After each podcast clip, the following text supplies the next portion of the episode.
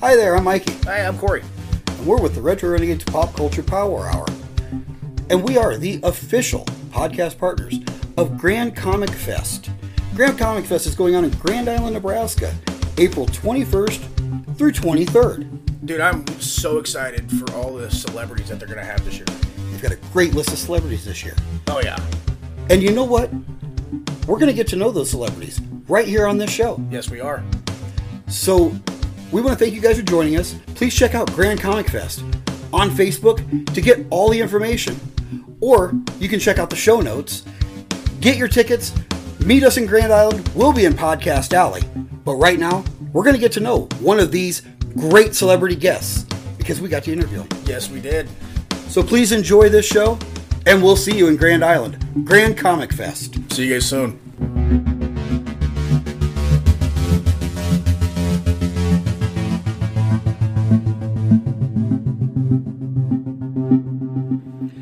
Hey there, this is Mikey with the Retro Renegades Pop Culture Power Hour, and I'm bringing you the Grand Comic Fest Guest Spotlight Series. The purpose of this series is to introduce you to some of the great celebrity guests that are going to be attending Grand Comic Fest 5, April 21st through 23rd in Grand Island, Nebraska. You can jump on Facebook, search Grand Comic Fest, and get all the information you need on how to get your tickets and all the great events that will be going on this year at Grand Comic Fest 5. So, without further ado, let's meet this episode's featured celebrity guest.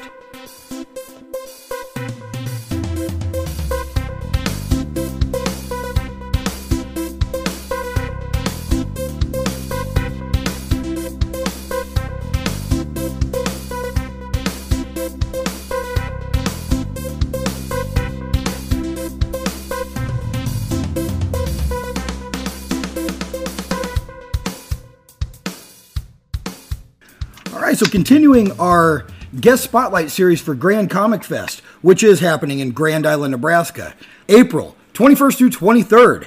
I am joined tonight by Mr. Deryl Skelton. How you doing today, Deryl? Not too shabby. That's great. Now you, uh, we got a lot to discuss here. I think you've got quite a career that uh, that we want to showcase. So, first of all, congratulations on celebrating 50 years in the business. That's an impressive feat. Well, I appreciate that. Yeah, I was in uh, in Albuquerque at a convention last year, and uh, a little girl was talking to me and going over artwork and things, and she asked how old I was. And at the time, I was 68, and she said, "Well, how is it you're still alive?" so, so I I thought about that, and I, I agreed with her. It's just to her, you know, like she was like eight years old or something. And so uh, it, it did make me think I'd been around quite a while doing a variety of things. So, let's let's just go back to the very beginning. What what lit the spark for you to get even involved in in the art world? I think I was like four years old, 1957, and Zorro was on TV, and Superman was still on TV. Uh, they were still showing first-run Superman episodes, Okay, wow. and uh, at the end of the, every Superman episode, they would say, "Superman is based on the character appearing in Superman magazine." Well, I didn't know about comic books at this point in my life, and I just asked my mom, you know, "Hey, get me a Superman magazine." And I was expecting something like Life magazine with, you know, color photos of George Reeves and everything. Um, but I, my mom home brought home instead a, a Superman comic book and a Zorro comic book. And Zorro was drawn. I didn't know the name then, and heck, I couldn't even read yet. But Zorro was replicating the first episodes of the TV series. Now, back then, you have to realize, you know, TV was in black and white, and if you missed a show or an episode you wanted to see, you'd have to wait till the summer reruns. And so the only way for a kid to revisit a TV series back then were comic books. Uh, just about every popular show had its own comic book. But anyway, I got this, and I thought it was very odd because, the, well, the comic was in color, and Zorro's cape on the inside was red, and that seemed strange to me. Uh, but and the art kind of bothered me a little because it was not a real uh, solid representation of you know likenesses and so on. Very simple drawing, but it was done by Alex Toth, who was a master of the medium, and I was fascinated by the illusion of movement across the page, and recreating that first episode of Zorro, and it fascinated me. So I started drawing, and it, it took me you know, from the time I was four until I was 20 and had graduated from art school, uh, that I wanted to do artwork. And until the end of junior high, I specifically wanted to do comic books because, like I said, I got into a lot of the stuff at that point. Spider Man came along when I was like 10, and I was enthralled by that due again, once again, to the illusion of movement across the page. Steve Ditko was plotting and drawing Spider Man at that point. And I really got into it and wanted to do comics. Well, by the time I hit high school, the realization was that if you wanted to do comic book work in America, you had to move to New York City. And I didn't necessarily want to do that.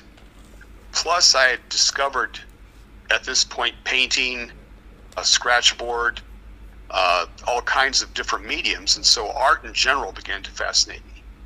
And so I went to art school in Omaha, commuted, um, worked at Randall SuperValu during the day, or at night rather, um, and just uh, went back and forth 83 miles a day um, until I graduated from art school.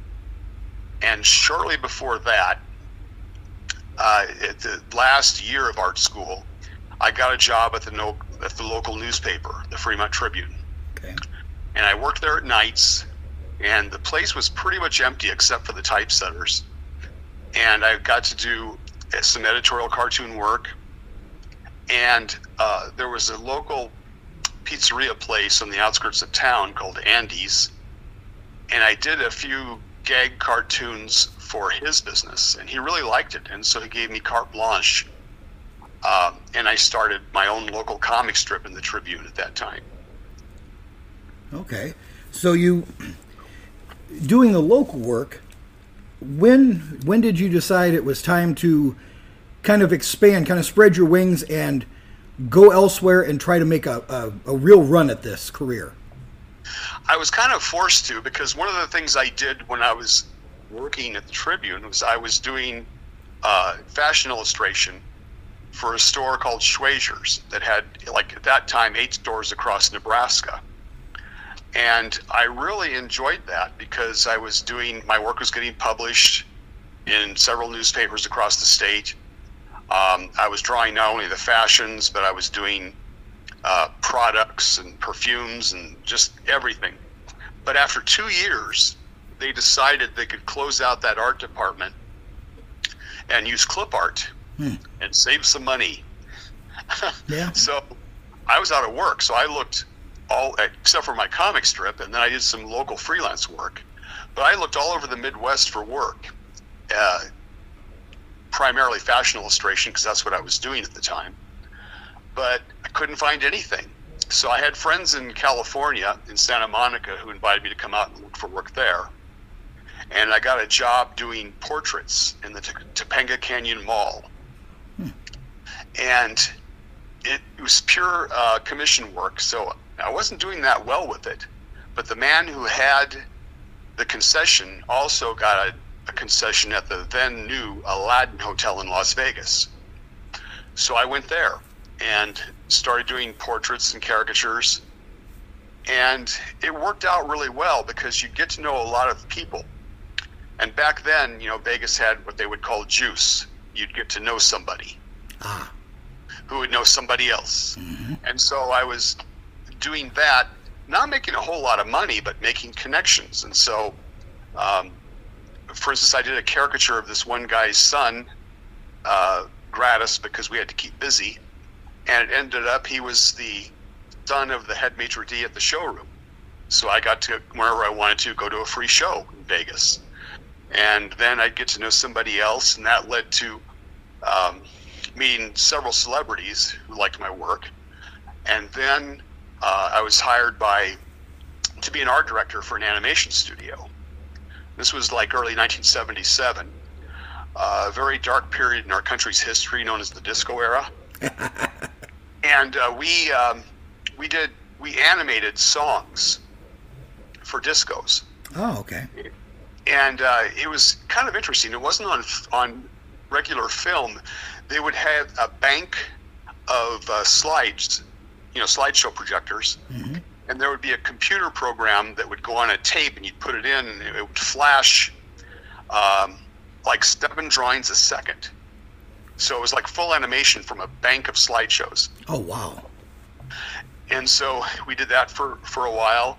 Um, I left that to do freelance work doing the same thing for Greyhounds Productions, and then uh, got a job at a local newspaper, the Las Vegas Sun, and I was doing like you know magazine illustrations for the Sunday section, uh, editorial cartoons, illustrations, and I, I really enjoyed it. It was it was good variety of work and got noticed by uh, some of the stars in the Las Vegas Strip who would want the original artwork. So I would get to be invited to a show and then go backstage afterwards and, and sit around with whoever Liberace or Shecky Greene or um, different, a lot of different people called.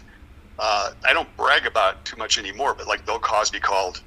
Um, and I guess maybe we should take no, that's okay. but anyway, I got to do that, and uh, that helped expand and get more notoriety there. But I still, uh, around 1980, I still had a you know kind of a bug to do comics. So in 1980, I went to my first San Diego comic convention to look for work, and I was fortunate. I met Jim Steranko, and Jim Steranko offered me a job if I'd go to New York. Well, I again, I didn't really want to go to New York. I bought my first place a couple of years earlier. Uh, Rich Buckler did the same thing. Um, so I just went around and, and showed my portfolio around. So anyway, I went for the next couple of years there for the San Diego convention and I was waiting for Dick Giordano, the editor, then editor of DC Comics. And there was a, a guy there that was hanging around. He, was, he asked, "Can I see your portfolio?" And I said, "Sure." And that was pretty standard. You'd show it a million times, and it really didn't mean anything. But to my surprise, one full year later, he called me and asked me if I wanted to audition for the Dallas comic strip from the LA Times Syndicate. Oh, okay. that- yeah, Dallas was a big deal back then, uh, with Larry Hagman, J.R. Ewing. Sure. It was like, and again, there back at that point there was really there weren't any, there wasn't any cable or anything. There were basically three networks. Fox hadn't even come around yet, and so it had a huge audience. so I went through a couple of auditions, and won the won the role for that. So I penciled, inked, and lettered in conjunction with uh, the writer Jim Lawrence, who lived in New York at the time, I believe. And so I had my first nationally syndicated strip. Now that was that uh, when you're doing the Dallas strip. Yeah, Were you recreating the weekly television show in comic form, much like you saw in your younger days, or was it an original storyline using the characters? yeah. These were original storylines using the characters. Okay. You know, you had a lot more freedom. Okay. And I, I, it was interesting because at this point in my life, in my career, I had done, you know, portraits in the Topanga Canyon Mall and in, in the Aladdin Hotel in Vegas. I had done fashion illustration, and the Dallas strip required me to do high fashion illustration and, and likenesses. So it was, you know, everything I'd led up to that point in my career, I was able to apply to the comic strip and I didn't have to leave Las Vegas. I would just mail it in. Right. Now, I wanted to, to go back and touch on these portraits that you did in the uh, the Aladdin Hotel Sure. because you you had mentioned it, with that and with the work you were doing for the Sun. Um, you had said that that some of these celebrities would would contact you, like Liberace, for example. Right. Um, I, and I know I saw some pictures of you uh, drawing then boxing champion George Foreman. Yes, that was interesting. Yeah, do you have a? Uh, that seemed like that was a, a kind of a highlight in your career. What uh, do you have a story behind that, or, or about any of the celebrities that that you had uh, that you had drawn? Uh, George was. This was before George became a Christian, and he uh, was a. He just was really kind of grumpy. uh, didn't do a whole lot. Uh, other people like Lou Rawls would come by, and, and he'd be so cool. He, you know, all leather, and you know, holding a cigarette in a holder, and always, "Hello, ladies," you know, to people around. And uh, this was like when rap was just starting to come out. You know, Two Live Crew with Luther, Luther Campbell and everything. Okay. And um, Lou Rawls, you know, when somebody mentioned rap, he goes, "I'd call it rap crap," because Lou was, you know, an old style saloon singer. Sure. And um, Liberace was interesting because, uh, and I ended up because of working with him. I, I dealt mostly with his brother George later on, but I was I would do charity events at his house, Oh. and um, he was telling me his house was later turned into a museum. Uh, he was telling me that when he had the house, you know, he filled it up. I mean, he had like a I don't know a Duesenberg or something in the entryway um, car, Yeah. and it really lots of memorabilia, pianos. And he said that he got to the point where he it was too small, so he didn't want to move. So what he did is he bought the house next door and knocked the walls out and joined it into one big house. and then he said the neighbor on the other side immediately put in a swim, swimming pool in between the two houses. he didn't want to tempt him. yeah. He would, he would um, he said he could put himself into a trance. Like when he would go to the dentist, you know, he would just go into a trance and they would drill and he could he would be able to do that.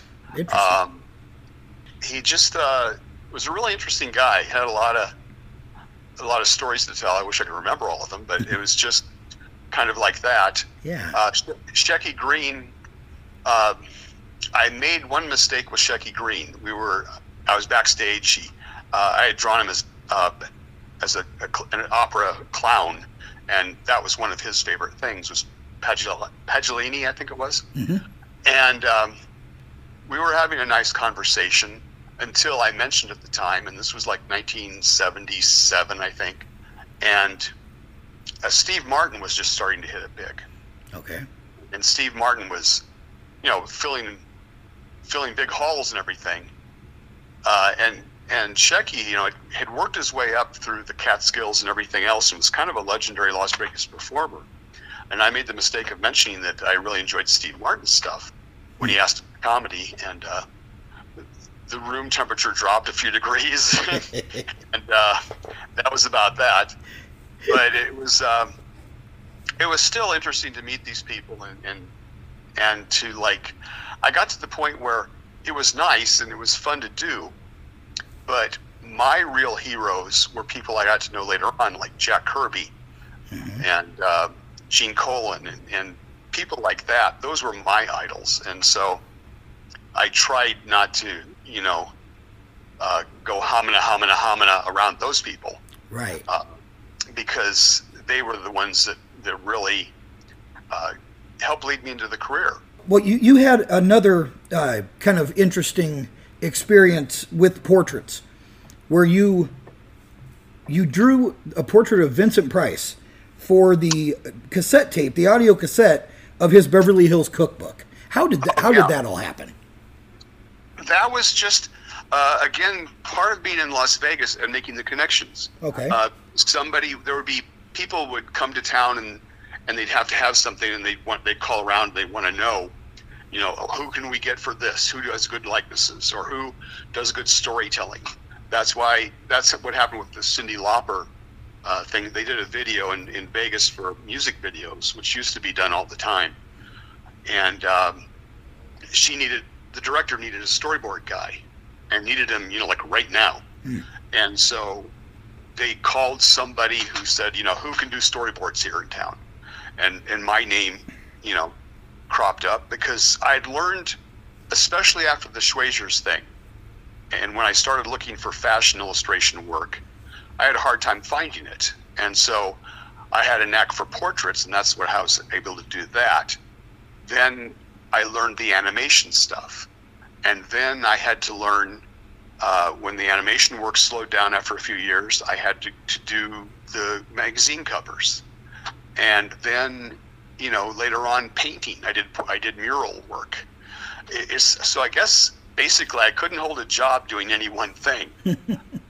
but I learned, you know, I was never really out of work because I would do something else would come along. Sure.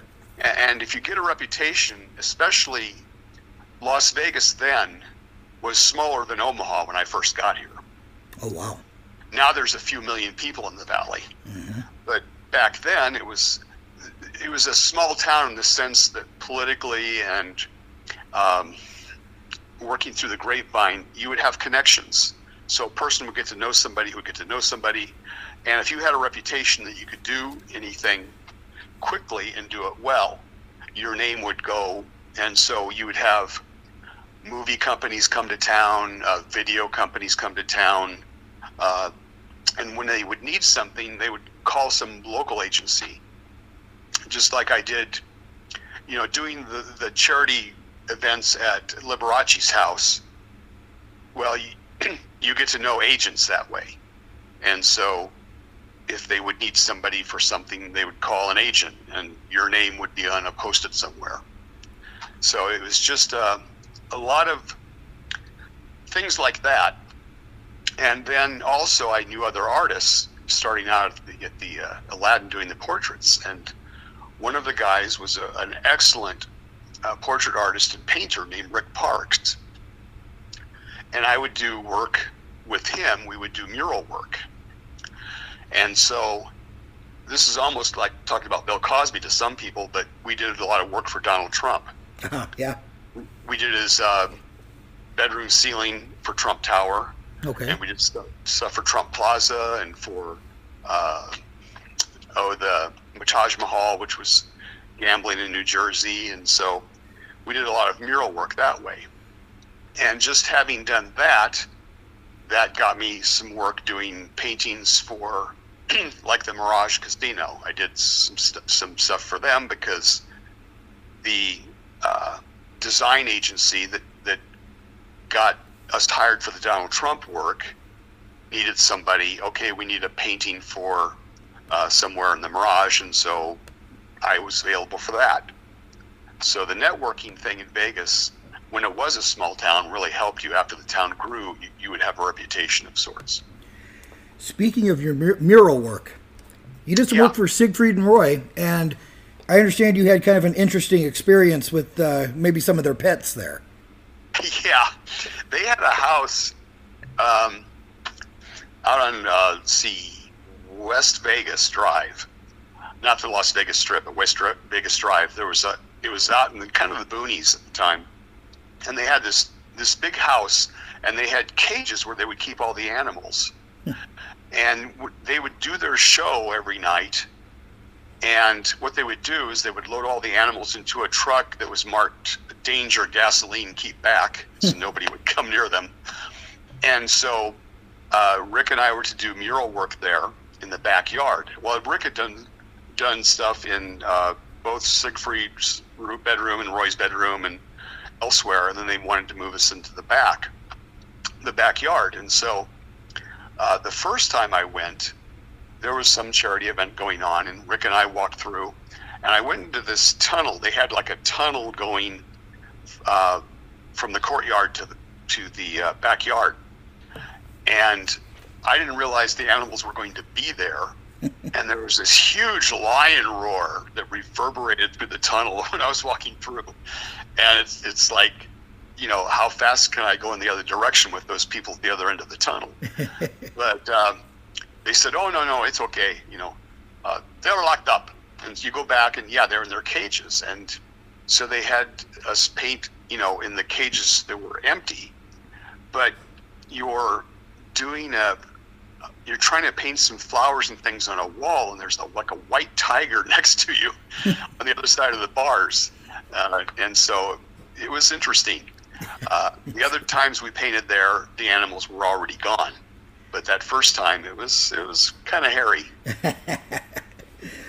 now, and you also mentioned the Cyndi Lauper video, and I, being a you know a big fan of the music, especially in the '80s, I wanted to kind of touch on that.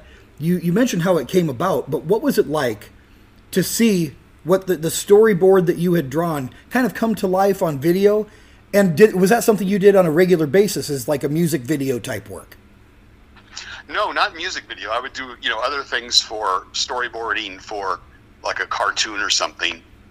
But this was something interesting because I was used to doing you know like with the Dallas Strip and other adaptations of TVs and movies. You would you would draw what would what was already done, uh, even though you had original stories, you know, like with Star Trek or with Dallas or any other licensed property. You would you know, you would try to bring to life that show to a degree. But this was interesting because the director was in a hurry. They were going to shoot that dawn. And so I was sitting there batting out things in the storyboards and he he just told me, you know, stuff out of my head. So I was drawing a part of the video where Cyndi Lauper walks through this trifold mirror and there was an old car in the desert with a, a black and white square tile on the on the floor of the of the desert and uh, old time radio and just different things that you know I was just popping out of my head. Well, somehow they found you know like a trifold mirror and they found they, they put the tile in the desert and they had the old car and and and it was so strange because all this stuff was in my head, and I would draw it from different angles as fast as I could because they had to get it out the next day. And when the video first comes on, it's really bizarre. It's like somebody had picked your brain. You know, you're what they had taken what was out of my head and, and brought it to life rather than the other way around. Yeah, kind of a reversal from what you're used to. Yeah, and so I didn't meet Cyndi because I was told you'll you'll hear from Cyndi if she doesn't like your work. Oh. so apparently she would be upset, but uh, she seemed to like it, and so, uh, like I said, it was just really fun to see something out of my head come to life rather than the other way around. Yeah, that, that is interesting. Um, now, we've talked about a lot of really interesting and impressive stories, and we haven't really even gotten to your big break getting into the comic book world. How did that happen? Well, it pretty much goes back to um, the San Diego Comic Convention, and like I said, with 1980, to have Jim Steranko, who is by this time pretty much a legend, offer me work if I'd go to New York, that was great. But I again, I had no desire uh, to go there, to move there, because I just started dating the woman who was going to be my wife uh, shortly before that and I just didn't feel like New York was expensive. I was doing, you know, a, a daily comic strip. Um, I was doing all this other work. I was living the life of an artist, and so I just didn't feel the need to have to do that. Well, what happened? Um, and I talked to Neal Adams about this later on. Uh, he was Neal was attempting to organize the artists, and people were getting a little nervous uh, including Carmine Infantino, who was then the publisher at DC Comics. And so they figured we have to do something in case these artists organize. So uh, Carmine found a group in the Philippines, and many of them ended up being quite regulars, especially at DC, but found a, cadre of artists in the Philippines that was doing work. And they were mailing back and forth from the Philippines. And they realized at this point wait a minute, this is before FedEx or any quick mail thing. They were just using the U.S. mail, and they thought after the threat of the artists in the U.S. organizing fell through, they thought, well, wait a minute, we're dealing with people half a world away. You know, we might as well uh, try our luck at, at dealing with artists, you know, around the United States. So DC started a talent program and shortly before that, I had developed a relationship with Rich Buckler, who then was starting to to uh, relaunch the what were called the MLJ characters from the 40s, the Fly, uh, the Shield, uh, Hangman, different characters, and he started up that. Uh, they had the Mighty Crusaders, and uh, Rich contacted me, and I did a story, uh, The Fly, uh, for Archie Red Circle shortly before that. And then DC contacted me and others um, and had us, when we went to San Diego the next time, assigned us work kind of on a trial basis. And my uh, the first thing I did was a Batgirl story, which was just a trial. Uh, the second thing was a, a story called Jericho Pine about a, it was a Western. And you know, other people were in this program as well. Norm Breyfogle. Um, I'm blanking out now, but people that end up being rather famous in comics. We were all in this this program, and so that was printed, and uh, this was around the same time I was doing the mural work. So I was kind of doing it in between. Did some stories for DC, and then in you know flash forward to like 1988 uh, Jim Shooter hired me to do Spider-Man story. But then something happened, which would happen more than once. Uh, Jim Shooter got fired, and so I was about a third of the way through my first Spider-Man story, and everybody that Shooter hired in in recent years was let go before we they even started. So then I went back and did some more mural work, and then DC purchased the rights to the Charlton action heroes, they called them. And one of them was the Blue Beetle. And I loved the Blue Beetle as a kid. It was, it was what Steve Ditko did after Spider Man that I thought was almost as good as Spider Man. But Charlton didn't have much distribution or anything. So when Charlton went under, uh, DC bought the rights to the characters.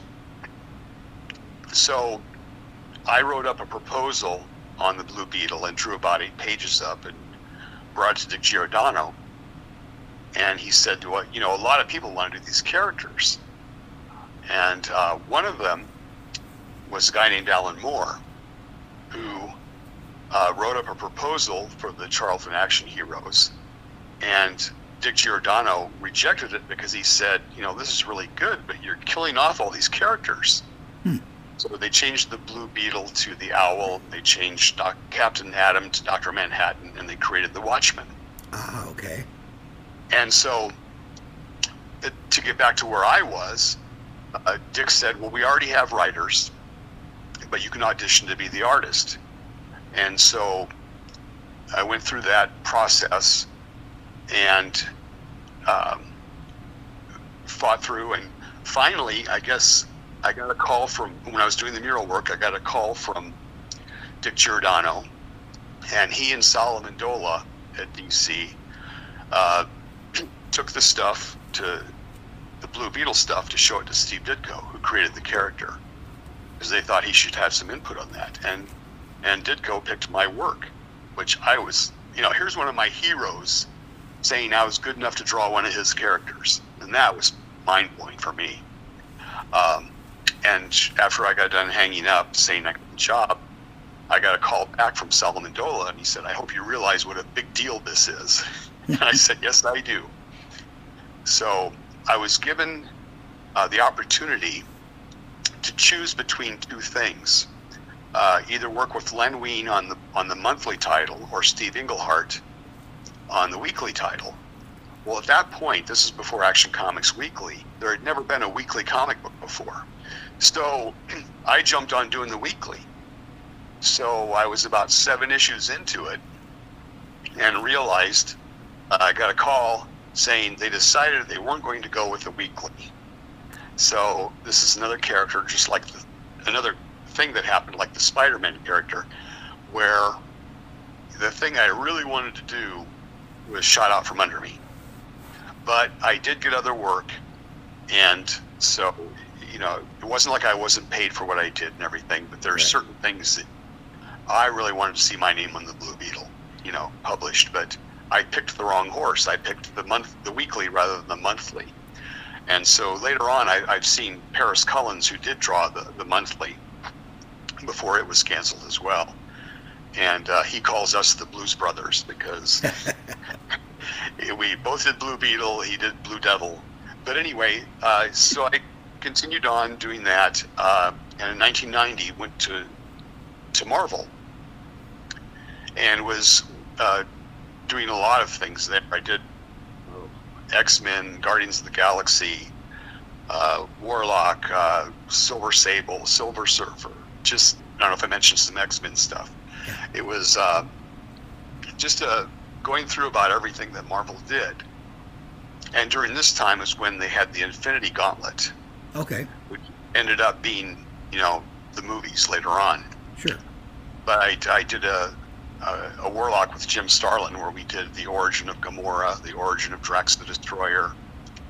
Um, Oh wow. got to draw about everybody in that one. And so I was going along, and um, DC had a project that I worked along with Steve Carr, another artist, and DC was thinking of doing those the MLJ characters again. Mhm. So we drew an issue of the American Shield, and they were going to launch these characters with a mini series. And so I finished the American Shield thing with Steve Carr, and then on, on my own, I was penciling uh, the mini series that was going to relaunch these characters. And like it had bef- done before with uh, S- Spider-Man, you know, years before, and the Blue Beetle, DC, DC decided not to go with it. So again, I thought, ah, too bad. But this, again, talking to other people in the industry, this happened a lot. Yeah. So I was back working with Marvel, and um, then I asked for a raise. And the editor goes, "Well, you're not in our system." I go, "Well, what do you mean? I've got a stack of comics with my name on it." you know, Right. well, well, you're not in our computer system. I said, "Well, can you put me in your computer system?" Oh yeah, sure. So they put me in the system, and um, a week or so later, I'm working in my studio, and I get a phone call, and it's the editor going, "Congratulations, you're in our computer system." And I said, "Oh, good. What's my raise?" "Oh, well, you're in the system now. You don't get a race yet, but you'll you're going to get one." So I was a little annoyed, but then my call waiting beeps. I said, "Just a second. And on the other end of the line was Alan Gold, who, who was at DC, and that failed project of the MLJ characters. Those pages were laying around the office at DC, and he saw them and wanted to hire me to do Star Trek Next Generation for DC. Oh. And it was about close to double my rate at Marvel. So I said, just a second. And I went back to the Marvel editor and said, bye. And then went to work for DC and um, did uh, first a regular issue of Classic Trek, and then I did uh, uh, Star Trek Next Generation for a couple of years, and also did some Wonder Woman. And then Prince had a comic book. Hmm. Uh, the artist Prince. Yes. Well, at this time, he wanted to change his name uh, because his his record company essentially owned him, and he wanted to change his name to be the artist formerly known as Prince. hmm And so he did that to have a symbol instead of a name. Well, they wanted to launch Prince's new name and symbol in this comic book because Prince liked comic books. Okay. So I uh, got to draw about half the book where Prince uh, goes flying around the world fighting men with giant scimitars and uh, Middle, Middle Eastern plane crashes and everything. And, um, you know, it was, it was fun, but it was really implausible to me. You, you've got Prince who's like three feet tall, and you've got these giant people he's fighting all the time. But it was still fun. It was like Indiana Jones meets Prince. Sure. So, and Prince was excited too. Uh, he would call up my editor, but when Prince would call you, he would not call first. He would have an assistant. Prince will call you in one hour. ah. Prince will call you in 45 minutes. Prince will call you in a half hour. Prince will call you in 15 minutes. And then Prince is on the line.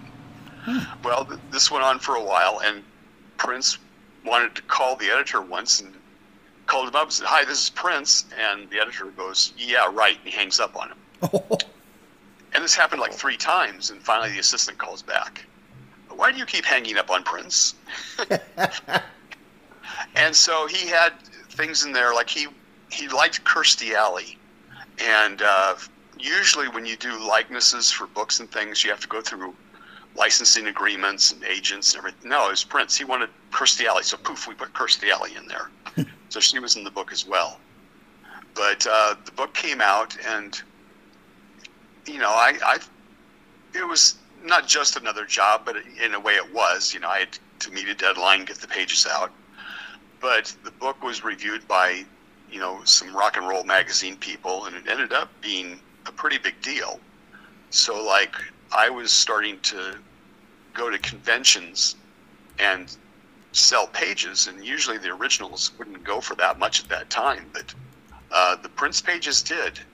And just a, a few years ago, I went to San Diego and I took some some copies of the comic with me, and people would come by. How much? And I just kind of jokingly say, "100 bucks." Oh yeah, sure. Oh. And I sold out within an hour, and I realized going online, uh, these comics are going for like 200 bucks a pop now. Oh wow. So, so Prince has quite the following. Yeah, he does. And you wrote so you wrote the origin story of the the symbol basically that became his name. I drew it. I drew it. You drew you Uh-uh. drew it. Wow. But yeah, so that was the. I didn't design the symbol, but it was the first time anybody ever saw it. Was the was the comic book.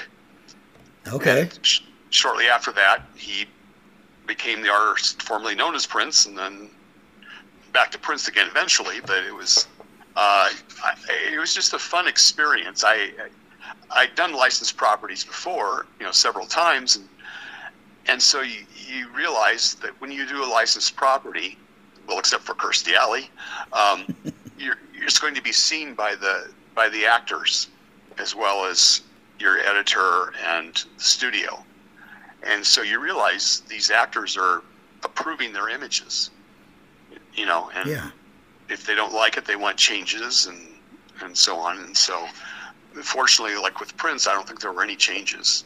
He seemed pretty pleased with uh, what was going on there.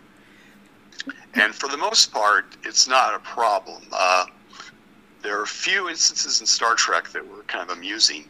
Um, one of them was uh, Patrick Stewart. I, I'd been doing the book for a while, and nobody was really saying anything. Uh, So apparently, you know, here and there I'd have to change a face, but for the most part, it was going along rather swimmingly.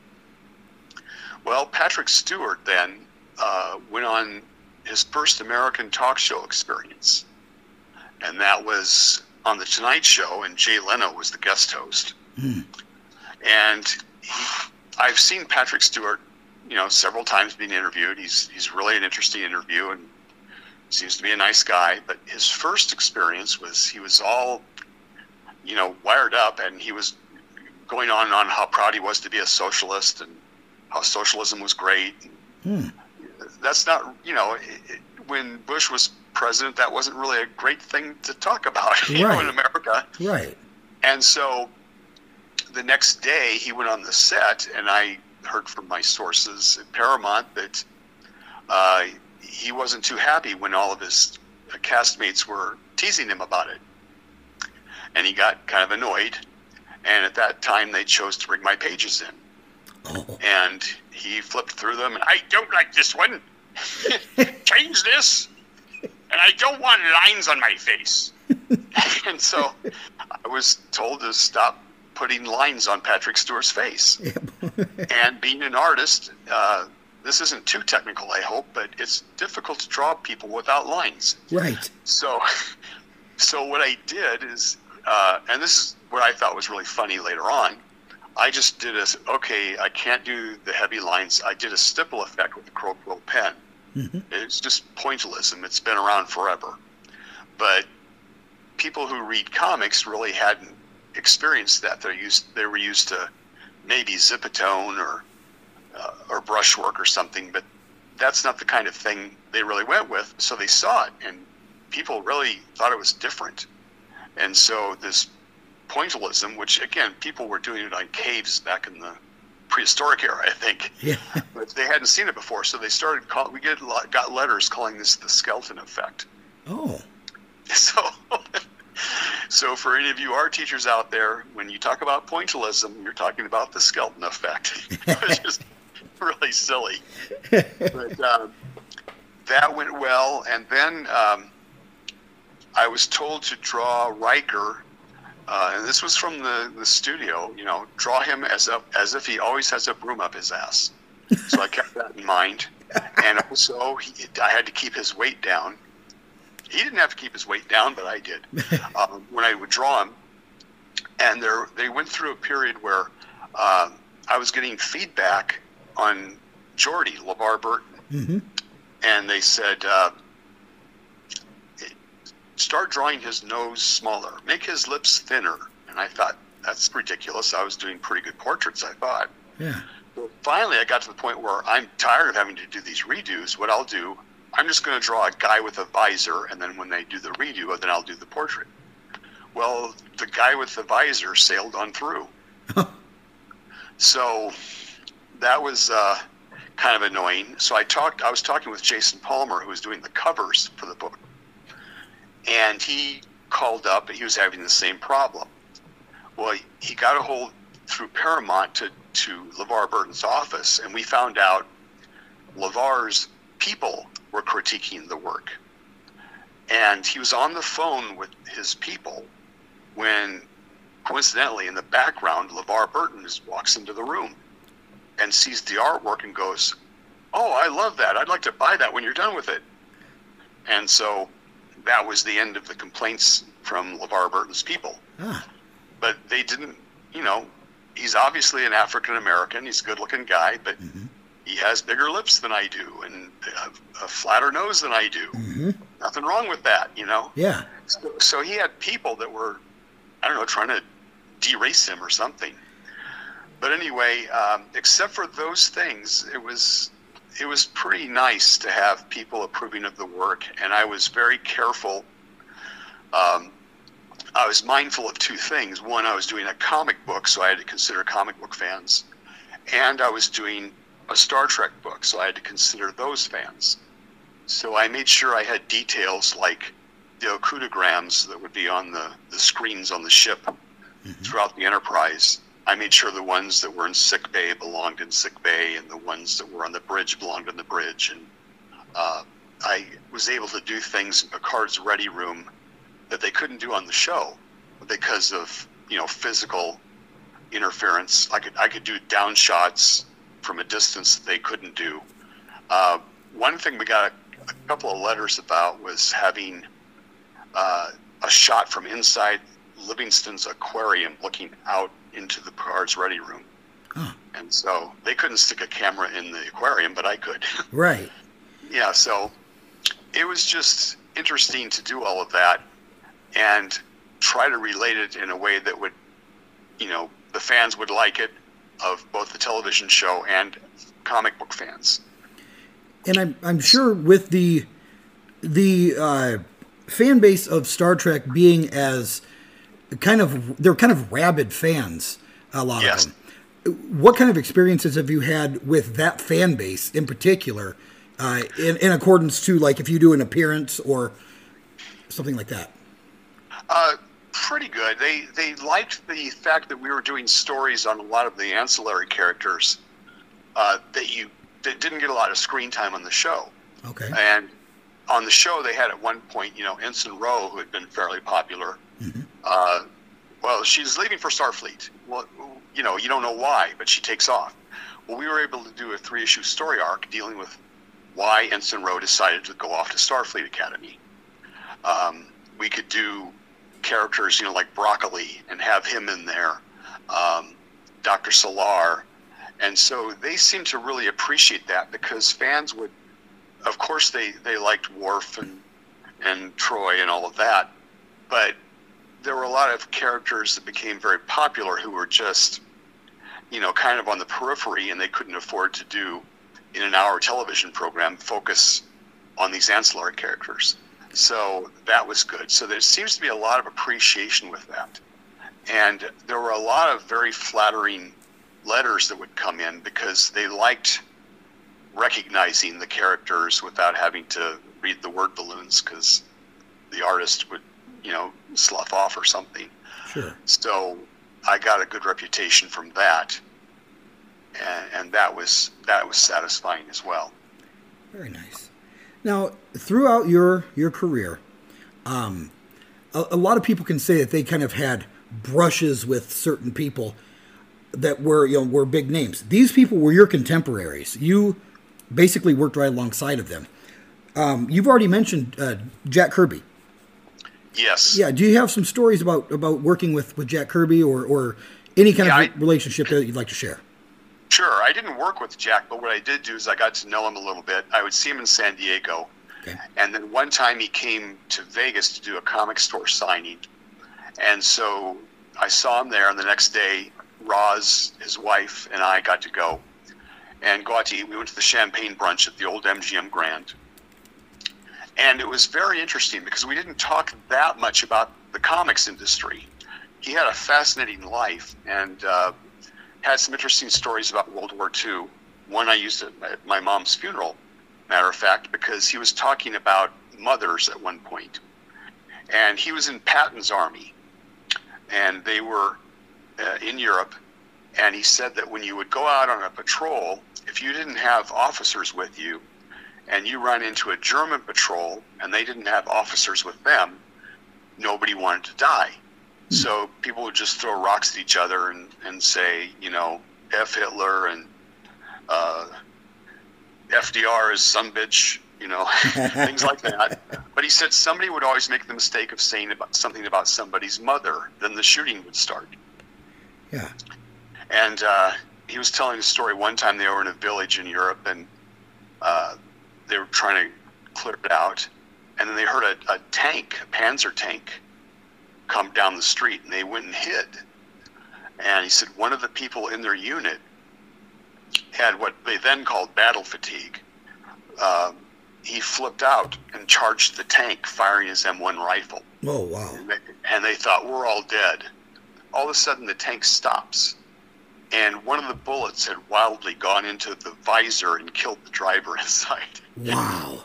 And and uh, we talked a little about um, his career. He had gone to DC Comics after a long stint at Marvel, and uh, he- his idea that he wanted to write and draw the New Gods but then the other books he wanted to write, but have like Steve Ditko do Mr. Miracle, uh, have Don Heck draw the Forever People, and uh, before DC said no, we want you to do everything. But he did. Um, he mentioned that Ditko would be doing Mr. Miracle, and I said I thought, well, Ditko would be a good fit for Mr. Miracle. And Jack replied, yes, uh, he's a fine draftsman. But Roz, his wife, blurted out, but all of his people look Polish, which was great because that, that was what it was. They were they were a unit. They were always together, very grounded, very down to earth. Yeah. Um, but she would, you would hear what Jack would say, and then she would say what she really thought, and she didn't hold back. so there's some some interesting stories, especially about another editor I worked with that I'm not going to go into because I, you know, Yeah. one of us is still alive. Okay. Um, and and so it was just fascinating uh, to see that. And then after we ate, we're, we're walking down the hall of the casino, and Jack was always brainstorming. And we came by a little uh, stand that had some folders for a game called Highlight that then was going on at the MGM. And he picked up the, the brochure and flipped through it and said, "Hey, you could have this guy throwing a bomb and do this and that." And everything he was always observing. He was always thinking. He's always, uh, you know, going off on things to the point where I guess Roz was was driving everywhere. She drove him to Vegas because Jack would his mind would start wandering and they would end up on a curb somewhere. So by this time, Jack wasn't driving anymore. Ah. But uh, it it was just really nice to have. You know, they say don't meet your heroes, uh, but uh, in most of the cases, I would disagree with that. Most of the people I met and admired were pretty good. Um, I did a poster for Stan. I don't think Stan ever knew my name or anything. Uh, he just would call me the artist, you know. and so Stan by this time had developed into a character. But Jack and a lot of the others I met, like Jerry Robinson and Gene Colan and so on, were, were very, you know, grounded and down to earth. They they got into the industry to do the books, and the idea of any kind of celebrity didn't really occur to them. Where I think Jack was kind of, or Stan was kind of always plotting in that direction. Okay. Um, another interesting person I got to meet um, was Julie Newmar. Okay. I had, I had done a one of the things I did when I was working for the Vegas hotels is I did a poster on the 35th anniversary of the Sands Hotel, and it was you know where the Rat Pack hung out and everything. It had uh, Dean Martin, Jerry Lewis, uh, Frank Sinatra, Danny Thomas, uh, Red Skelton. Just go down the line. It had everybody on it. And I took this poster with me to San Diego because I was looking for some painted cover work. And I walked by, and Julie Newmar was was setting up her table for autographs later on, and she saw that and wanted to see it. And I was old enough to know the first time I saw Julie Newmar on the screen was in Little Abner.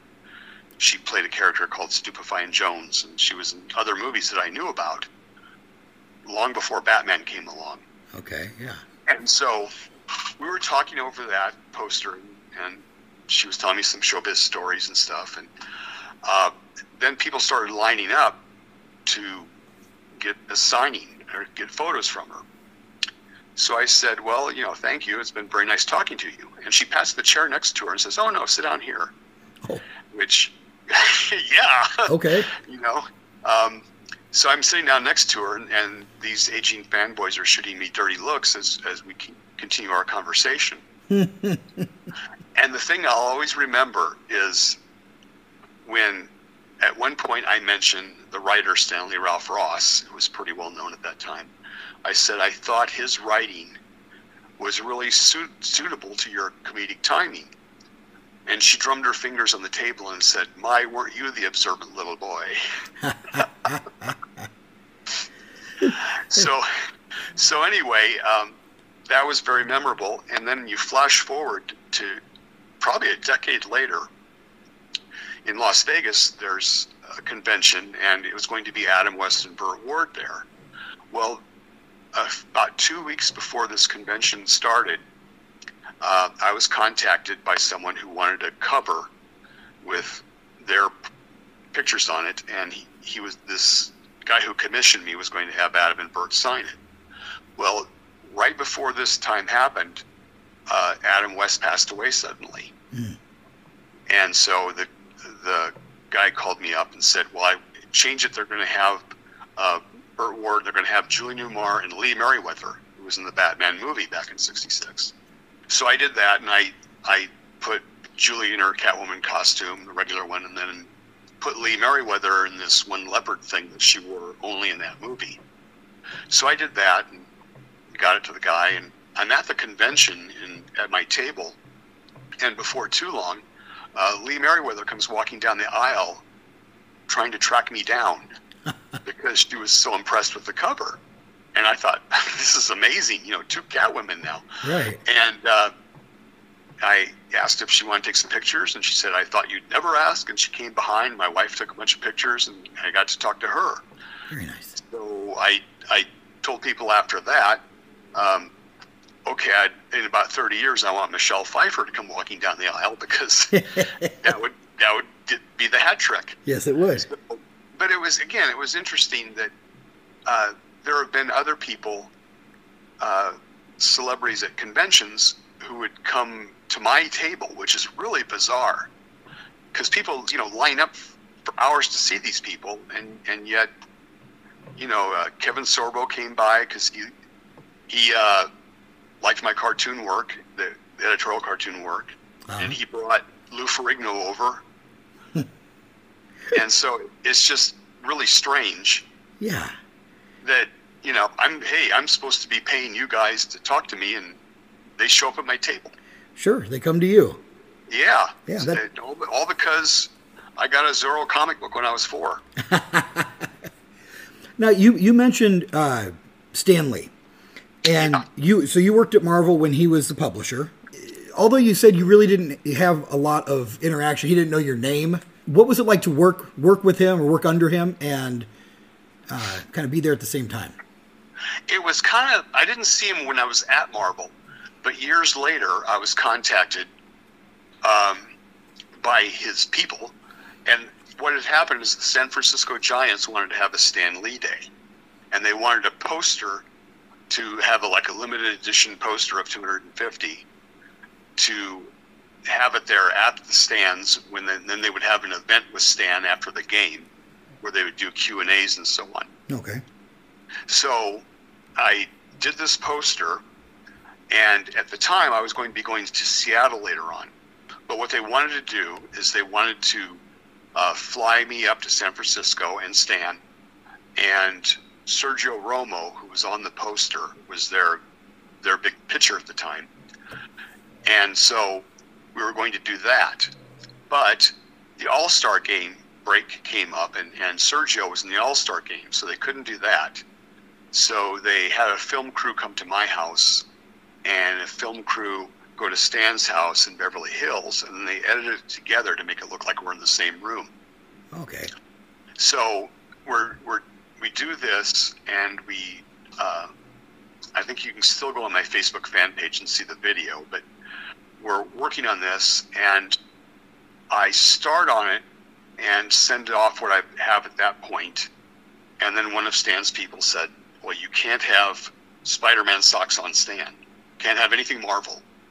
Even though Stan now is the face of Marvel, Marvel didn't want him doing anything Oh, that was for them directly because it was kind of strange because what had happened is if you read the early Marvel comics, uh, like when I was buying them off the stands, it was always, you know, Stan would always say very bluntly, you know, what he was doing and what Jack and Steve were doing and so on.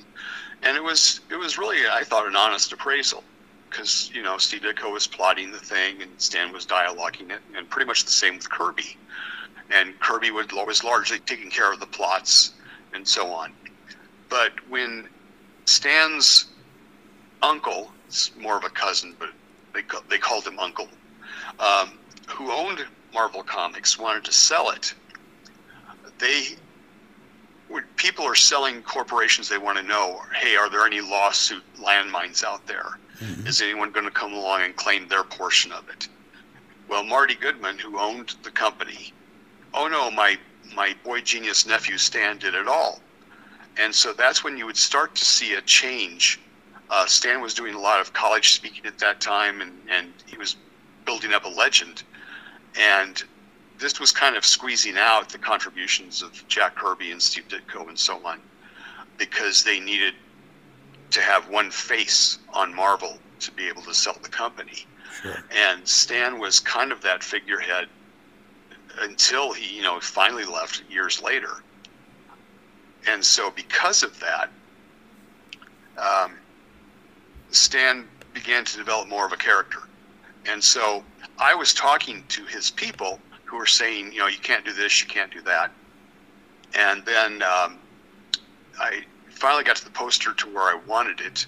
And then I was on a phone call with seven people and uh, just interesting things like in the, the ballpark, you know, where the Giants play, AT&T Park, um, they had areas uh, there where they would sell advertising, and if there was a sponsor for this poster, you know, I wanted to put a put them on it in the background, but oh no, Nintendo owns that spot. You have to leave it blank in the stadium because Nintendo is not sponsoring this. And so there were all kinds of legalities with this going on. And so finally got the poster out, but I had warned them that I, I had to go to Seattle at some point and I had to be available to sign the posters in Vegas, you know, by a certain date. I said, if, if I'm not going to be here by that date, I can't sign them. Oh, don't worry, there's no problem. Well, there ended up being a problem. uh, in the printing, and so it was delayed. So I didn't sign any of the posters. So they had in San Francisco, they had the event. Stan and Sergio signed these things, but I didn't sign them, and so it ended up being something where I would be like at a San Diego convention. Someone would want me to sign this poster. Well, it's the only thing I ever charge anybody any money to sign because I know once I sign it, it would go up on eBay as the three people on this poster uh, mm-hmm. who did the work have all signed it.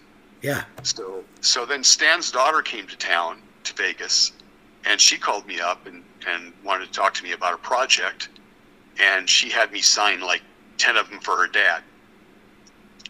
And then we had a long discussion, and found out some interesting stuff about early Marvel. She worked there, and so I learned a little bit more about how the family operated, and. Uh, it, it was uh, interesting. I, this is one of those things I can't really talk about a whole lot because, sure.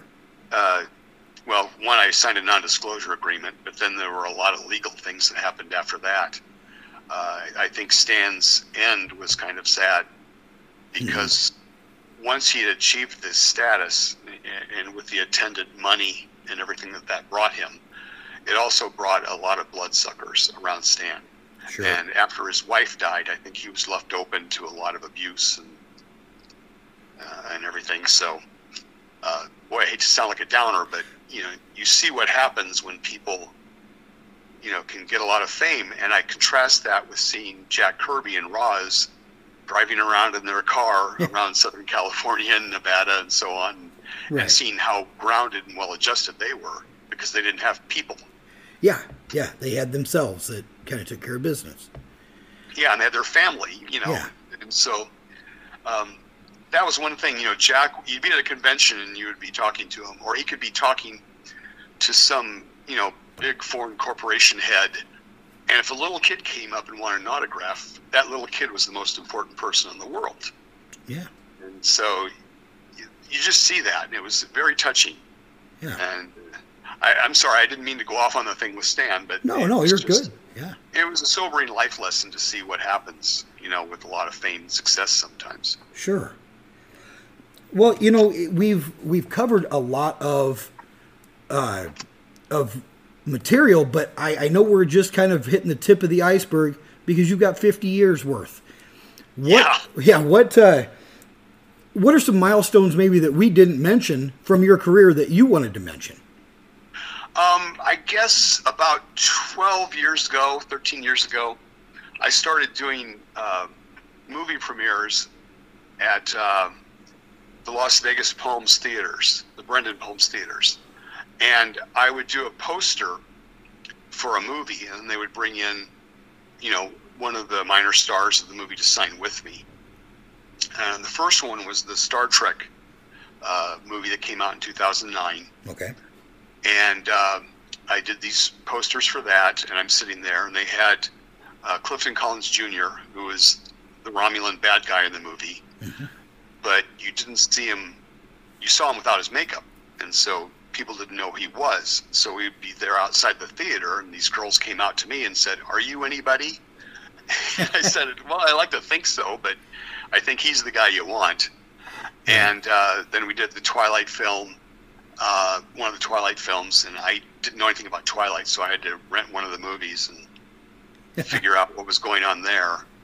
And there were one of the wolves in the movies was sitting next to me, and he's he was signing, but the poor guy was 20 years old and couldn't. He was in Vegas and he couldn't do anything. and you had all these 14 year old girls trapped in 40 year old women's bodies, right. swarming him, you know, and um, but then I did uh, with Captain America, Thor, Iron Man, and Hulk. Did those individual posters, and uh, I got the idea ahead because I I told you know in 2012 there's going to be an Avengers movie that has all these people from these movies. So when I designed the posters, I did it so you know for each movie that would come out, you'd have a poster, but I had the backgrounds So, like Captain America's shield would go down into Iron Man's poster, and Thor's hammer would go down into the Hulk's poster. Oh, okay. So if you got if you got all four, you'd put all four posters together, you know, assemble the Avengers, Sure. and you'd have a big Avengers poster. Oh, wow. So that was fun. You know, that's one thing I was kind of proud of. Is as old as I am, I like to think of new things, and I try new media. Uh, much of the work I do, of course, it's live at, at conventions, so I do sketches there live with watercolor and so on. But much of my work now is digital. Uh, my editorial cartoon work is done on the computer on a Cintiq uh, screen. And I just finished a wraparound cover for Visitors Publishing on a book called Across Space. And it's like all digital. And uh, I don't, when I first started this, doing the digital stuff, I hadn't planned on it, but uh, I had a deadline and I, I couldn't have time to get my paints out and everything. So I did it in the computer. And I didn't understand the computer process of it. I just treated it like a painting. So when I premiered these uh, all assembled Avengers posters at one show, they somebody said, "What program did you use to do this in?" And I said, "You know, well, Corel Photo Paint." And they said, "Well, you can't do that." and I said, "Well, I did." Uh, but people who know computers know what these programs do, these illustration and painting programs do, and they they're acquainted with the programs. I wasn't because I was in a hurry to get it done. I couldn't learn it, so I there was a photo retouch program. I just treated paint like paint. You know, I, Yeah. uh, you you want to get a good flesh tone. You've got twenty, you know, twenty percent magenta, twenty percent yellow, and and you do gradations of that. And if you're going to do the Hulk, you just mix some blue and yellow, and you know, it's just a painting. So my Sure. my digital work doesn't look any different from my uh, regular work. That's interesting. That, Yes. yeah, that's very So I- interesting. Yeah, so it's just I find it exciting to like I, I posted a thing a while ago on on Facebook from years ago. Uh, there's markers called Copic markers, Mhm. and um, I just bought some, and somebody wanted a Walking Dead cover as a sketch, and I just took these out without thinking and doing it. And I was about halfway through, and I realized I've never used these markers before. I I hope this works.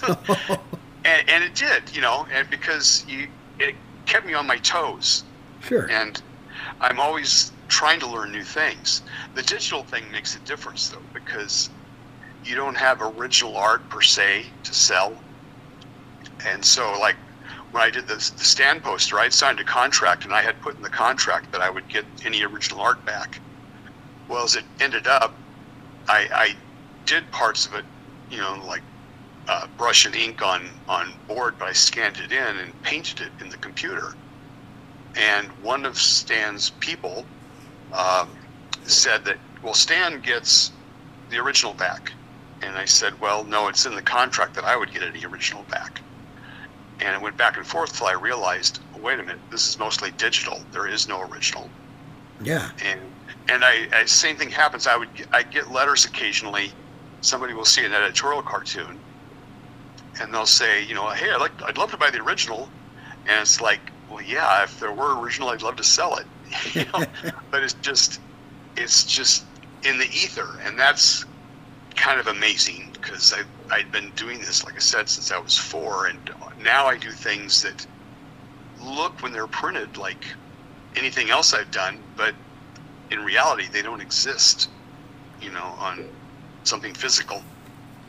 Yeah, you, you don't have anything but the uh, what that what you've created. There's nothing that you can tangibly show someone. It's you know, or Yeah, hand, and hand to someone. Yeah, So when I went to Omaha Art School, I realized, you know, a number of years ago that everything I learned there, uh, I, I don't use anymore. I don't do hand color separations anymore. I don't use X-Acto blades to cut zipatone. I I don't, uh, and this made a difference uh, because at one point when I was doing Star Trek, this is like 1993, I started to do that.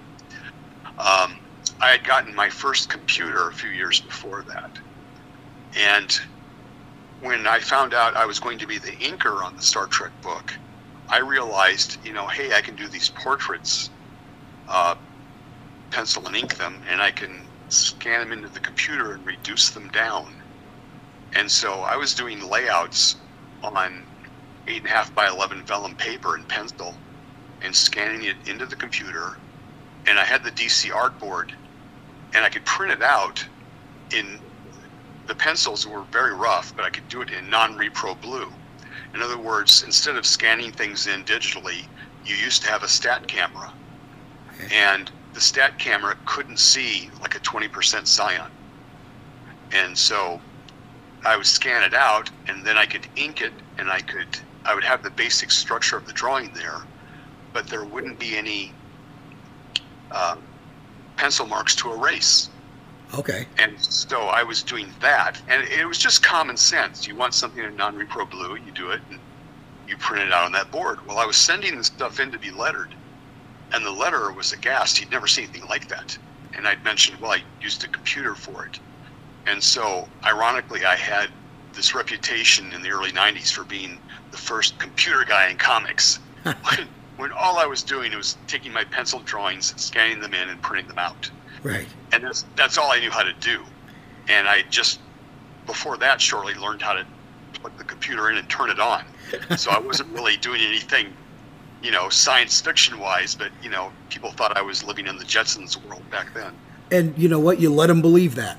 Yeah. Yeah. oh, You let them. You, yeah. You're the first. Yes, I am. yeah.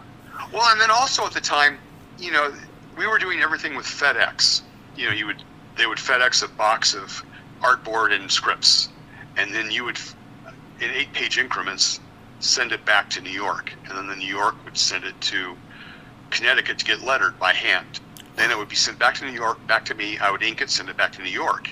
Well, that's a full week of nothing but mailing. So what I would do is propose to my editor, you know, what we, hey, you know what we could do? And we had modems then. Um, I could do these pages in the and have them in the computer, and then put the phone in the modem, and it would take all night to send a page, but we could do that.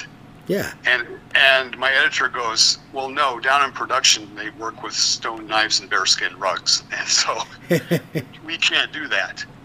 Well, now guess what? That's what everybody does, and they allowed people to uh, work from South America, Central Europe, and everything else, and send their pencils in as JPEGs, and that has allowed what the comic book companies pay the artists uh, much less money because you know you can get somebody from South America to work ten cents on the dollar, Sure. and so prices have dropped dramatically for people working in comics today. They make about a third to two thirds of what I made 25 years ago. Oh wow. Just because of technology. Yeah, that and sales, uh, low sales. I mean, Okay. uh, Jim Shooter said some time ago that Marvel Comics hasn't made money for years, but it's kind of like a farm team in baseball. Uh, the movie companies are using comics for material, and so they can afford to have comic books be a loss leader as far as that goes. Yeah. In order to get the movies. Now, the nice thing about technology is that it's afforded people who come up with ideas to keep the ideas for themselves uh, as far as copyright ownership. And desktop publishing has allowed them to print things, and, and people have GoFundMe campaigns to raise money, you know, to be able to put the books out. And so I think comics that are independent in nature have allowed for a lot more innovation and a lot more interesting things to happen that you know working by committee through the comic book companies and the fact that they would own practically everything they do i mean the first stuff i did for dc on that talent program they allowed us to copyright it you know so Okay. like i, I half own jericho pine for instance if Oh, anybody wow. cares anybody that wants to see any more jericho pine books let me know but they'll be out, right? you'll, you'll... Yes, but I, I, won't be doing Batman for any anytime soon. so. so. yeah, you know, with with a, a fifty year long career, I know that we can't cover everything. I kind of want to ask you some of your your favorites or some of your uh, your opinions on on some of your work. Now, first off, I want to know what was the name of that first comic strip that you worked on in the, the Fremont Tribune? It was called Andy's. Andy's. And it was it was yeah it was an anthology strip uh, sponsored by Andy's Pizza, and uh, I give great credit to the man who sponsored it because he let me just go nuts, and there would be a mention somewhere in there about Andy's Pizza, but I did a bunch of things well, I did a satire of Bonanza and Planet of the Apes called Planet of the Italian Cowboy Apes. I did uh, Nick Nick Guzzo, Private Detective, and I did two of those. And ironically, you know, in 1977, I knew about Star Wars, you know, before it hit big. Mm-hmm. So I did a thing called Pizza Wars, and I had uh, lukewarm, Al Vendor, uh, Princess um, Princess Toto, I think. I don't know. I don't remember, but I, I, had heard what happened is, uh, and this ended up actually Roy Thomas kind of saved Marvel because Marvel was really kind of in the dumper, and he got a, he got the rights to Star Wars, and put out the Star Wars comic, and that sold like gangbusters. But anyway, the comic strip I did, it was just you know. Uh, funny thing, I got to do whatever I wanted. Um, got in trouble a couple of times because uh, of some of this stuff, but but he, to his credit, Andy stood behind me and and it ran from like 1973 to 1977, I think, in the Fremont Tribune. Oh wow! And so it really taught me uh, about making deadlines, which was back then a sacred thing. Um, and getting things out on time. And it, I learned to get it out really fast because I would do it on my lunch hour at Schwazer's. and I would just like take a marker, and I got to the point where I wasn't hardly roughing anything out. And it, it taught me to uh, use line economy, uh, how to spot blacks. It was a good experience, and I got paid for it. Yeah. Not a whole lot, but still it was just something there that could be used. And and the nice thing is, is they had a an independent survey company come to Fremont, and we had a ninety percent uh, recognition on the ad ad front, where we beat out Pizza Hut and uh, all the major company Godfathers. Oh wow! Because people really would rather read something funny and they would realize, oh, it's sponsored by Andy's, mm-hmm. and so it people would talk about it a lot. It was it was a nice little ego booster, you know, in my early twenties. Yeah. Uh, to be able to do something like that, and again, credit goes to Andy for letting me do that because the stuff would go to the paper. He wouldn't even see it first, so he trusted me quite a bit, and uh, you know, I didn't want to betray that trust. Right. Now, what would you say uh, let's let's go with what what would you say is the most popular comic that you've worked on, or the most popular uh, series that you worked on? Um, I'd say one, as far as comics go, I, there, there, was I did one issue of What If uh, X Men, and to this day I have people coming up saying, you know, uh, oh, that was my favorite X Men story. And uh, you know, I look at them and I do the math and realize, well, they were like a zygote when that thing came out, because this is like you know 1990. Yeah. And so that comes up a lot. The Warlock thing comes up a lot. Uh, I think because it has the origins of a lot of the key characters, you know, in the Marvel universe, and um, also Warlock is going to be in the next Guardians of the Galaxy movie. Oh. And in the comics, we killed off Thanos by using Warlock, but they they changed, you know, the Infinity Gauntlet key parts of the of the story in the movies, and so that's one I'm proud of because that and uh, the Silver Surfer story, which is right after the Infinity Gauntlet, and the X Men story I mentioned earlier. All those have been printed in hardcover editions, uh, which I found out about by accident. Um, I was signing one time, and this guy came up and he had two huge, thick volumes of books and wanted me to sign it. And I said, Well, I'll gladly sign it, but I didn't have anything to do with this. And he goes, Oh, yeah, you did. And he opens it up, and there's my stories. Hmm. Um, Marvel had a bankruptcy back in 1993, and that allowed them to cancel all the contracts regarding royalties. So I was unaware these things were being reprinted.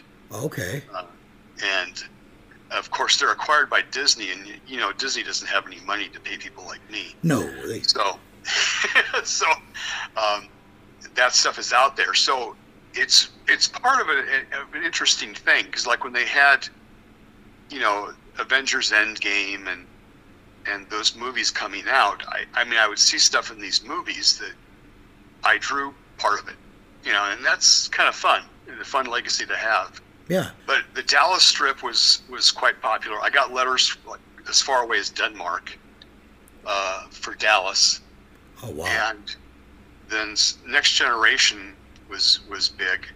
I had to turn down. Uh, that's one thing about doing a lot of work is I had to turn down some nice things. When I was working on uh, Star Trek, DC had Christmas parties on the East Coast and West Coast, and I was invited to go to a party on the set of Lois and Clark Oh. with the stars of the show, and I couldn't go because I had to, to do the work. and I was in, it, on Star Trek. I was invited to a convention in Paris, France, and I had to turn that down because I was too busy doing the thing. Oh, wow. Um, so now that I have more time, nobody's calling me anymore. Well, we need What's to get you? And this is hey, this makes up for all of it. Sure. Now, I, I, I had a, you brought something up there, and I have a question about. You said when that bankruptcy happened, it allowed them to cancel some contracts and things about royalties. Yeah. Okay, would that uh, would that kind of make it to where sometimes when when we were researching, we would see that you had worked on a certain title. However, it would say like paperback edition, or it would say it would have different verbiage as to different editions. Would that account for maybe some of the credit not being granted where it should have been? No, I don't think so. I think they can do that with impunity. Oh. Um, and also, there- companies are notorious, even in the age of the internet, of, of things being messed up. I, I've noticed there are different books that, hey, I worked on that, but my name won't be on it. And yet there was another one where I, am credited as the letterer on a book, and I, I've never even seen the book, let alone lettered it. Oh wow! Uh, so there's just misinformation out there all the time about things. Um, I, for instance, I was when I was doing Next Generation, I'd, I'd read the letters pages, and there was one where the assistant editor would usually handle the, the letters, and somebody asked a question about this book I worked on with someone else, and they wanted to know the credit breakdown, and they said, "Oh, they both did it." Well, no, it was me but the associate editor never called me to get the proper credit. But you know, it's it's not so much.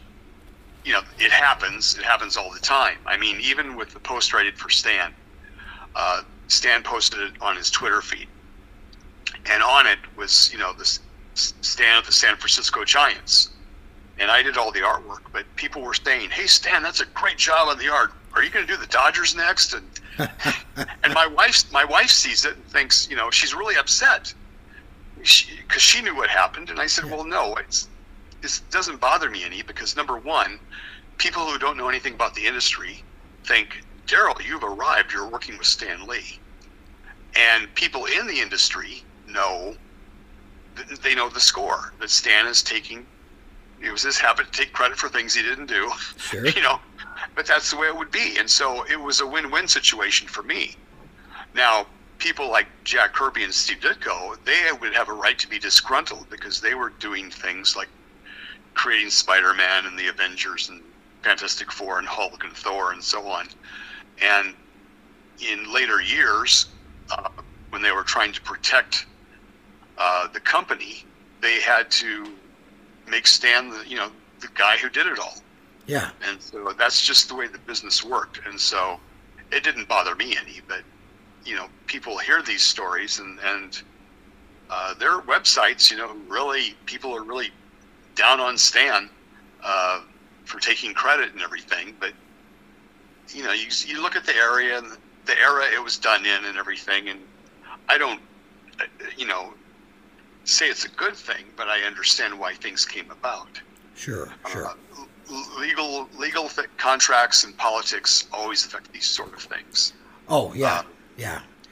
DC had a thing where, as an incentive to creators, anything you would create that would go into another medium, uh, you would get a percentage of. Oh, And so, like Gerry Conway created a bunch of characters that ended up on, you know, the Gotham TV show and other things. And then by this time, Warner Communications owned DC, and so their lawyers would say, "Well, wait a minute, you created this character, but it's it it was in Superman, and it's derivative of Superman, so therefore you don't get anything." oh, Uh, really?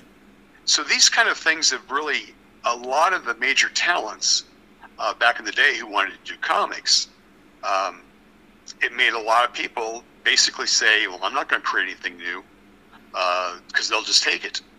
And i'll save that for later on in my career when i do my own book. And i think that that's hurt uh, the comic book industry. I think uh, jim shooter and dick giordano both uh, at uh, Marvel and DC, respectively, tried to make movements in the 80s to, to help give owner, partial ownership to people and and do things, and, and a lot of it has been nullified by lawyers after the after the big corporations picked them up. Yeah. Um, but I knew when I was doing the stuff, most of this was known. So I I realized what I was getting into when I did comics. I was working on if I was working on a licensed property. Uh, one time I was watching television and on uh, Star Trek Voyager, they encountered this one alien race, and I saw it and I thought, "Holy cow! I I created that." You know?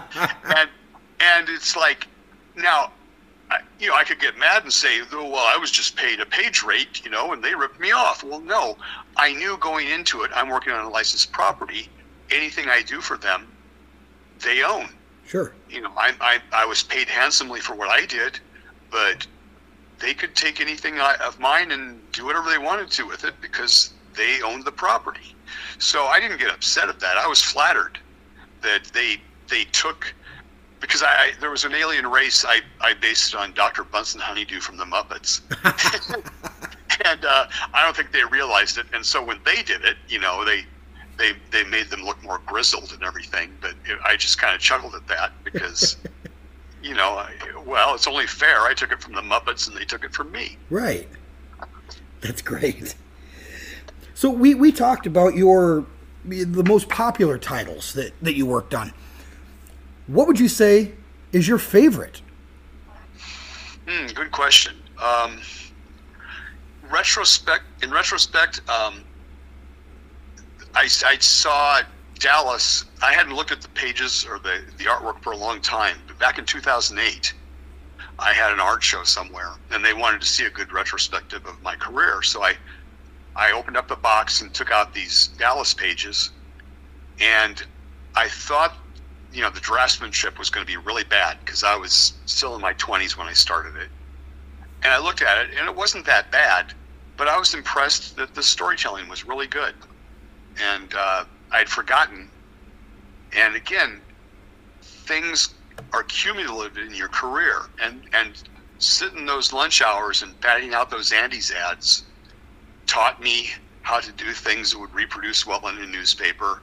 Um, it would have to be out on time, and it had to be really clear to the reader as to what was going on. And also, being in a, in a newspaper, I subscribed to a Chicago newspaper because the Dallas strip wasn't in Vegas. And so I would open up the, the comic pages and I would see my competition all around me. Um, not Peanuts, because, you know, Peanuts was a lot simpler, but stuff like Rex Morgan, Mary Worth, Sure. strips like that, and I realized that okay, I'm dealing with a licensed property. I made sure that I would have at least one of the three or four panels that would be in the daily strip. I would have a very graphic, high contrast image of one of the stars of the show. And that I thought of the reader opening up the newspaper and saying, Oh, it's J.R. Ewing down there. You Yeah. know, Rex Morgan's wearing that same suit, but there's J.R. wearing a golf outfit. and, you know, J.R. Ewing can kick butt over Rex Morgan any day. And, uh, you know, putting uh, Pam Ewing in a sexy dress will distract the reader from Mary Worth.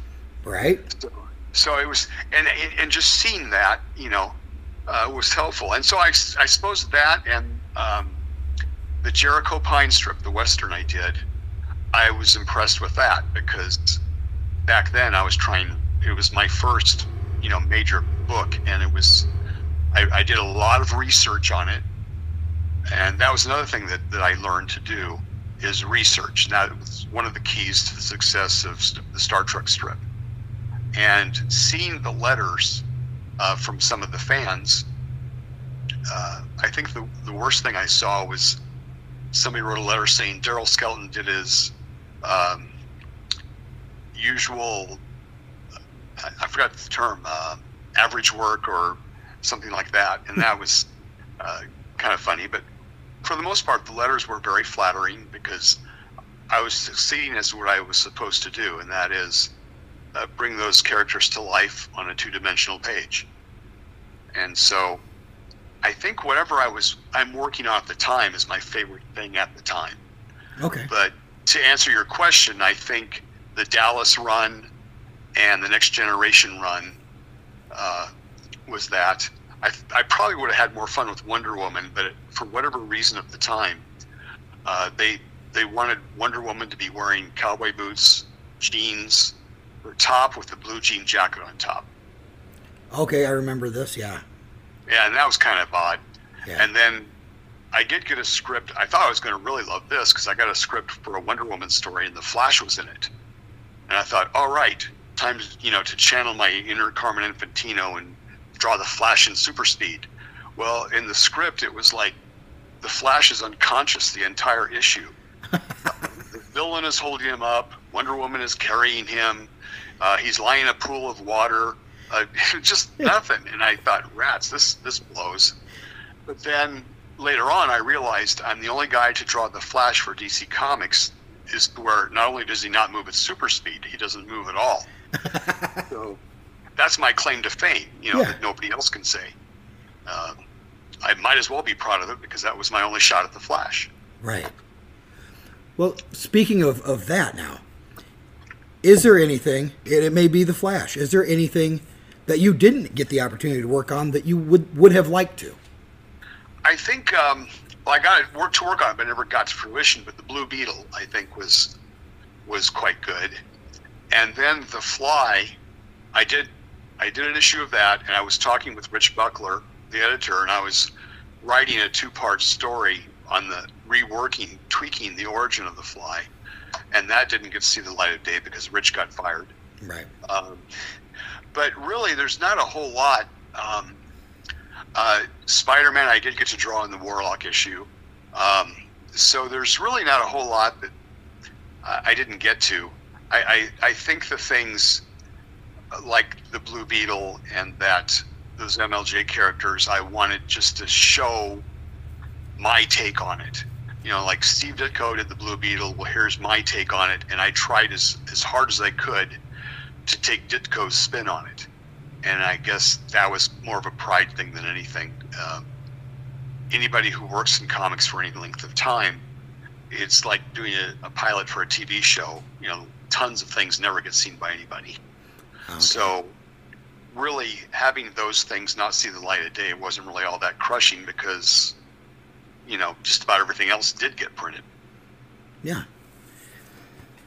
Well, you know, this has been a, a very interesting and informative, uh, you know, time for me to, to talk with you.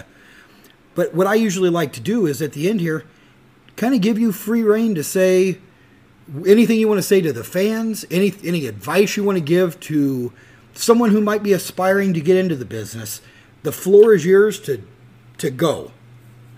Oh, I really wish I could help with uh, getting into the business, but the business has changed so much. I really don't, you know, have anything to say about that. But except for the fact, keep working, always keep working, always keep sending things out there, because I think of the, the my first big breaks in the industry, Dallas came about because some guy that I didn't think would amount to anything came by and wanted to look at my portfolio and yet, a full year later, he calls me on the phone because he saw my portfolio.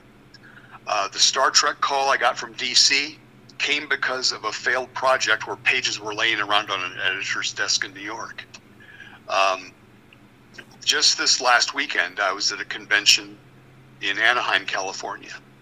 And one thing I always tell young artists who set up at a booth at a convention is keep drawing the whole time don't look at your phone. Don't sit there with your arms folded.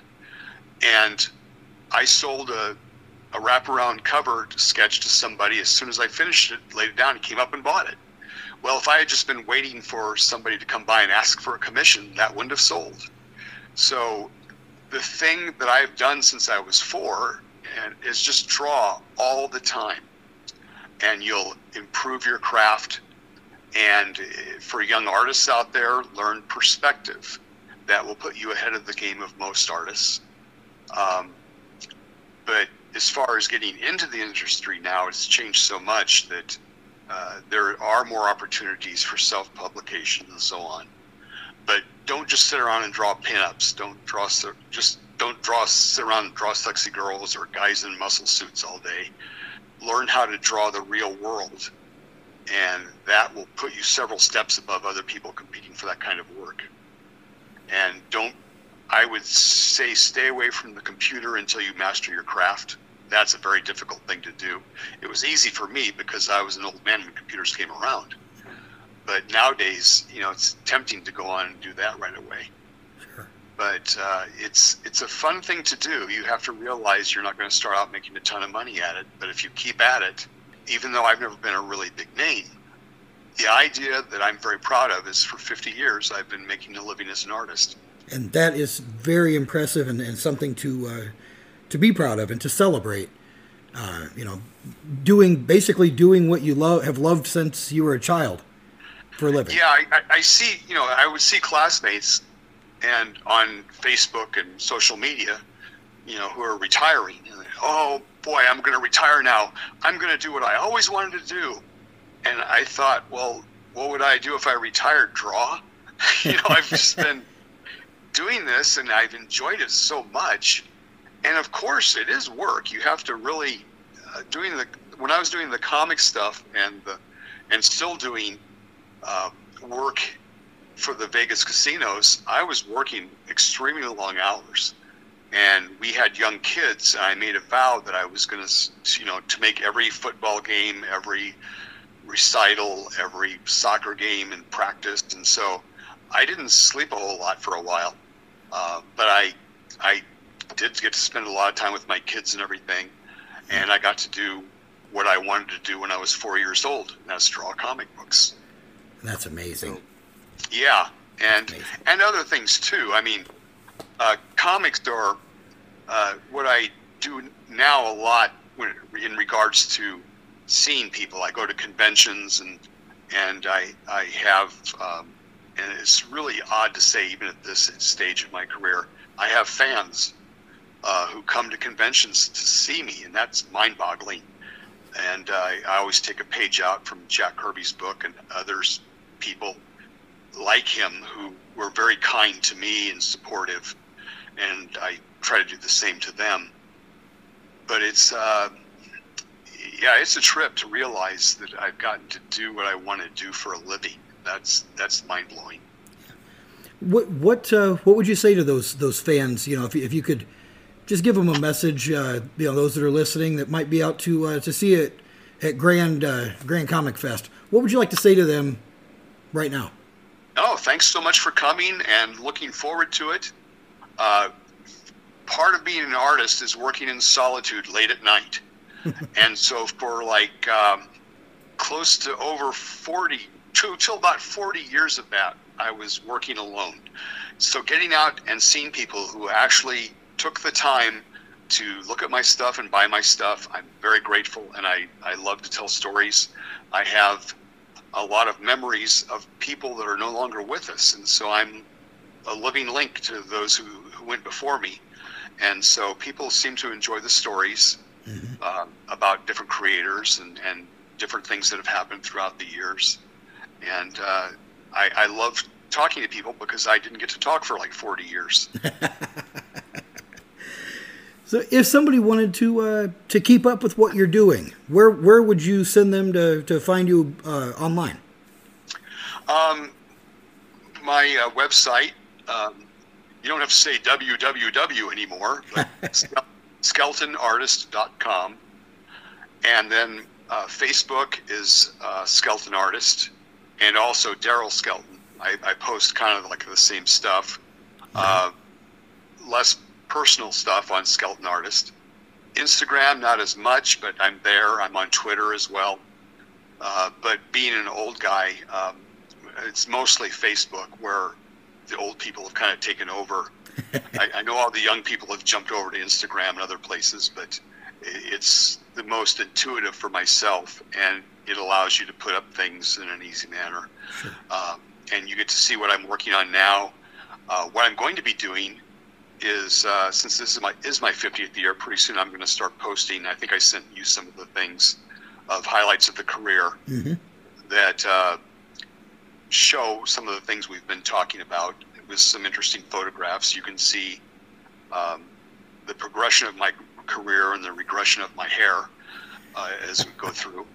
And uh, I'll be doing this probably for a while. I may I I'm I have slowed down quite a bit as far as as I thankfully I don't need to turn out two pages of pencils and inks a day anymore. And so I, I work at a more relaxed pace, but it's very satisfying emotionally and artistically. And I got one more question for you. Is that okay. uh, AMC Javelin still on the road?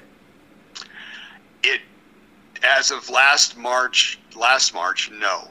Oh. Um, I took it out, and be, one of the things of being on the road so much is I didn't get to, to, to drive it on a regular basis. So I took it out, went around the block, and it caught on fire. Oh no! But it's still it's still in good shape, though. It, I it's parked in my garage, and um, I, I'm wrestling whether or not if I do fix it up again, I would have to constantly drive it. But when I'm on the road so much, I don't really get that chance. So uh, I may have to have my survivors deal with that thing. and if you guys want to see what uh, what I'm talking about, go to skeltonartist.com. In the uh, 50 year celebration, there is a photograph of Deryl with his uh, AMC Javelin that uh, that he launched his career with, basically. And uh, as a parental warning, I'm wearing some some cut off shorts that are are pretty scandalous. that is true. yeah. So, but I got nice legs. Yeah. well, it has been a pleasure uh, sitting down here and talking with you, and uh, kind of reminiscing over your 50 year career. And I, I want to thank you for uh, for giving me the time to do this, and really looking forward to meeting you at uh, at Grand Comic Fest, which is uh, again April 21st through 23rd out in Grand Island, Nebraska. Looking forward to it. Yeah, thank you so much. Okay, okay. take care. You too.